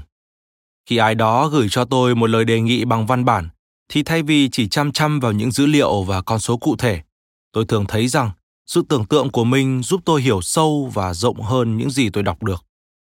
Tuy nhiên, nét hấp dẫn của tôi lại nằm ở bên ngoài lớp học. Tôi chơi thể thao rất giỏi. Thật khó đo đếm được tầm quan trọng của thể thao tại các trường công của anh. Nếu bạn thật sự giỏi thể thao, bạn sẽ là anh hùng của trường. Những kẻ lớn hơn sẽ không bắt nạt bạn, còn thầy hiệu trưởng sẽ không phiền lòng vì bạn thi trượt. Tôi rất muốn thành công trong thể thao, có thể vì đó là cơ hội duy nhất để tôi trở nên vượt trội. Tôi trở thành đội trưởng các đội bóng đá, bóng chày và bóng bầu dục. Trong mỗi cuộc thi thể thao, tôi đều giành cúp cho các môn chạy nhanh, chạy vượt rào. Chỉ trước sinh nhật tròn 11 tuổi, năm 1961, tôi đã thắng tất cả các cuộc đua. Thậm chí tôi quyết định tham gia thi nhảy xa. Tôi chưa từng nhảy xa tốt trước đó, nhưng lần này tôi quyết tâm thử một lần. Tôi lao như tên trên đường chạy đà, bật mạnh lên từ tấm ván gỗ và bay lên không trung. Khi tôi chạm chân xuống cát, thì thầy hiệu trưởng đến bên tôi, lắc mạnh vai tôi và nói, đây là kỷ lục mới của trường Skelliff. Vào cái ngày hè năm ấy, tôi đã không thể phạm sai lầm. Bố mẹ và Lindy ngồi trong khu khán đài vỗ tay không ngớt mỗi lần tôi bước lên bục nhận giải thưởng. Tôi đã đoạt cúp Victor Ludorum, quán quân của cuộc thi đấu thể thao. Có ai quan tâm việc tôi không thể đọc tốt? Tôi không quan tâm. Kỳ học mùa thu tiếp theo, tôi tham gia thi đấu trong một trận bóng đá với đội của một trường địa phương khác. Tôi đưa bóng vòng qua hậu vệ đối phương và đã ghi một bàn thắng. Khi tranh bóng với hậu vệ, đầu gối tôi bị thương nặng. Bố mẹ từng dạy chúng tôi phải cười khi bị đau. Vì thế tôi nửa cười nửa hét lên đau đớn, cố bò về phía nhân viên y tế của trường và họ đưa tôi đến bệnh viện. Đau đớn chỉ tạm ngưng khi họ tiêm cho tôi một mũi. Tôi bị vỡ sụn gối chân phải và phải phẫu thuật. Tôi được gây mê toàn bộ và chìm vào vô thức. Tỉnh dậy, tôi thấy mình đang ở ngoài phố. Tôi vẫn nằm trên giường bệnh và cô y tá vẫn đang giữ ống chuyển nước trên đầu tôi. Nhưng giường của tôi và một vài giường bệnh nhân khác đã được đưa ra ngoài phòng. Tôi nghĩ mình đang mơ ngủ, nhưng cô y tá giải thích rằng đã xảy ra hỏa hoạn lúc tôi đang mổ và tất cả các bệnh nhân được sơ tán khẩn cấp ra ngoài phố. Sau vài ngày, tôi hồi phục và được về nhà. Nằm trên giường, tôi ngắm nghía chiếc cúp bạc đặt trên lò sưởi. Bác sĩ nói tôi không được chơi thể thao một thời gian dài nữa. Mẹ an ủi tôi khi bà bước vào phòng lúc bác sĩ đi ra. Đừng lo Ricky. Còn hãy nghĩ về Douglas Bader. Chú ấy không còn đôi chân, nhưng ông ấy vẫn chơi gôn, lái máy bay và làm được mọi việc. Chắc con không muốn chỉ nằm trên giường và chẳng làm gì cả ngày chứ. Nhưng điều tồi tệ nhất của vụ thường tích này là ngay lập tức tôi phải đối mặt với thực tế. Tôi là một kẻ kém cỏi trong lớp. Tôi đã bị đội sổ trong tất cả các môn học và chắc chắn tôi không thể vượt qua kỳ thi tuyển sinh trung học là kỳ thi dành cho thí sinh từ 13 tuổi. Tôi được gửi đi học ở trường khác, một trường luyện thi nằm gần bờ biển Sussex, có tên là Cliffview House, tức nhà ngắm cảnh vách đá. Ở đó không có giờ học thể thao, làm cậu bé hứng thú sau những giờ học tập vô vọng và nhọc nhằn để chuẩn bị cho kỳ thi tuyển sinh trung học. Nếu bạn không biết đọc, nếu bạn không biết làm phép cộng hoặc không thể nhớ nổi công thức tính diện tích hình tròn là S bằng B nhân R bình phương thì hậu quả rất đơn giản.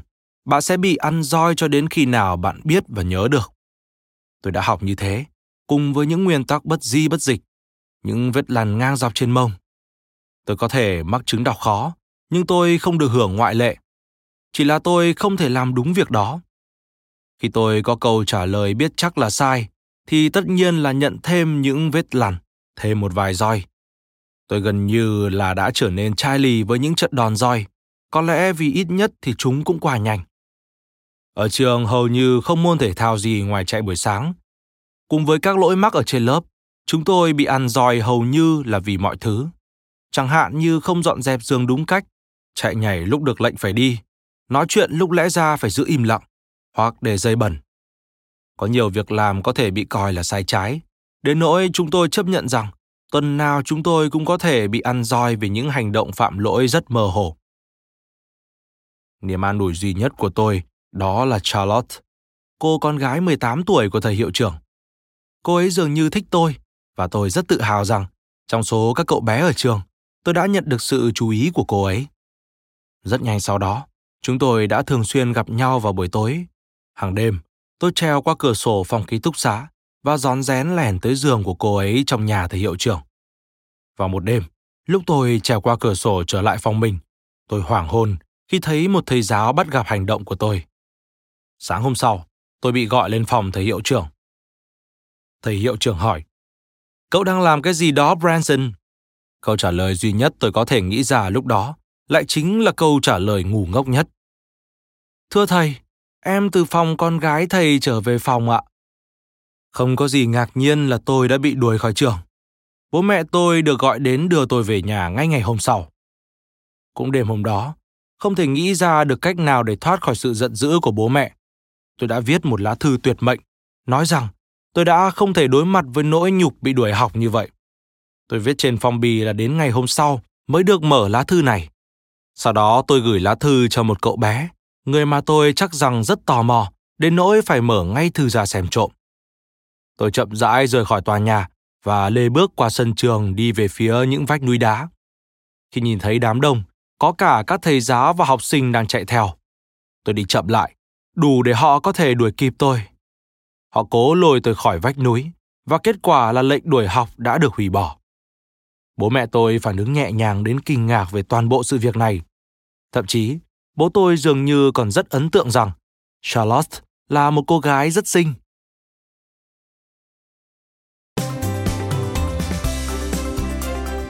Cảm ơn các bạn vì đã lắng nghe podcast Thư viện Sách Nói.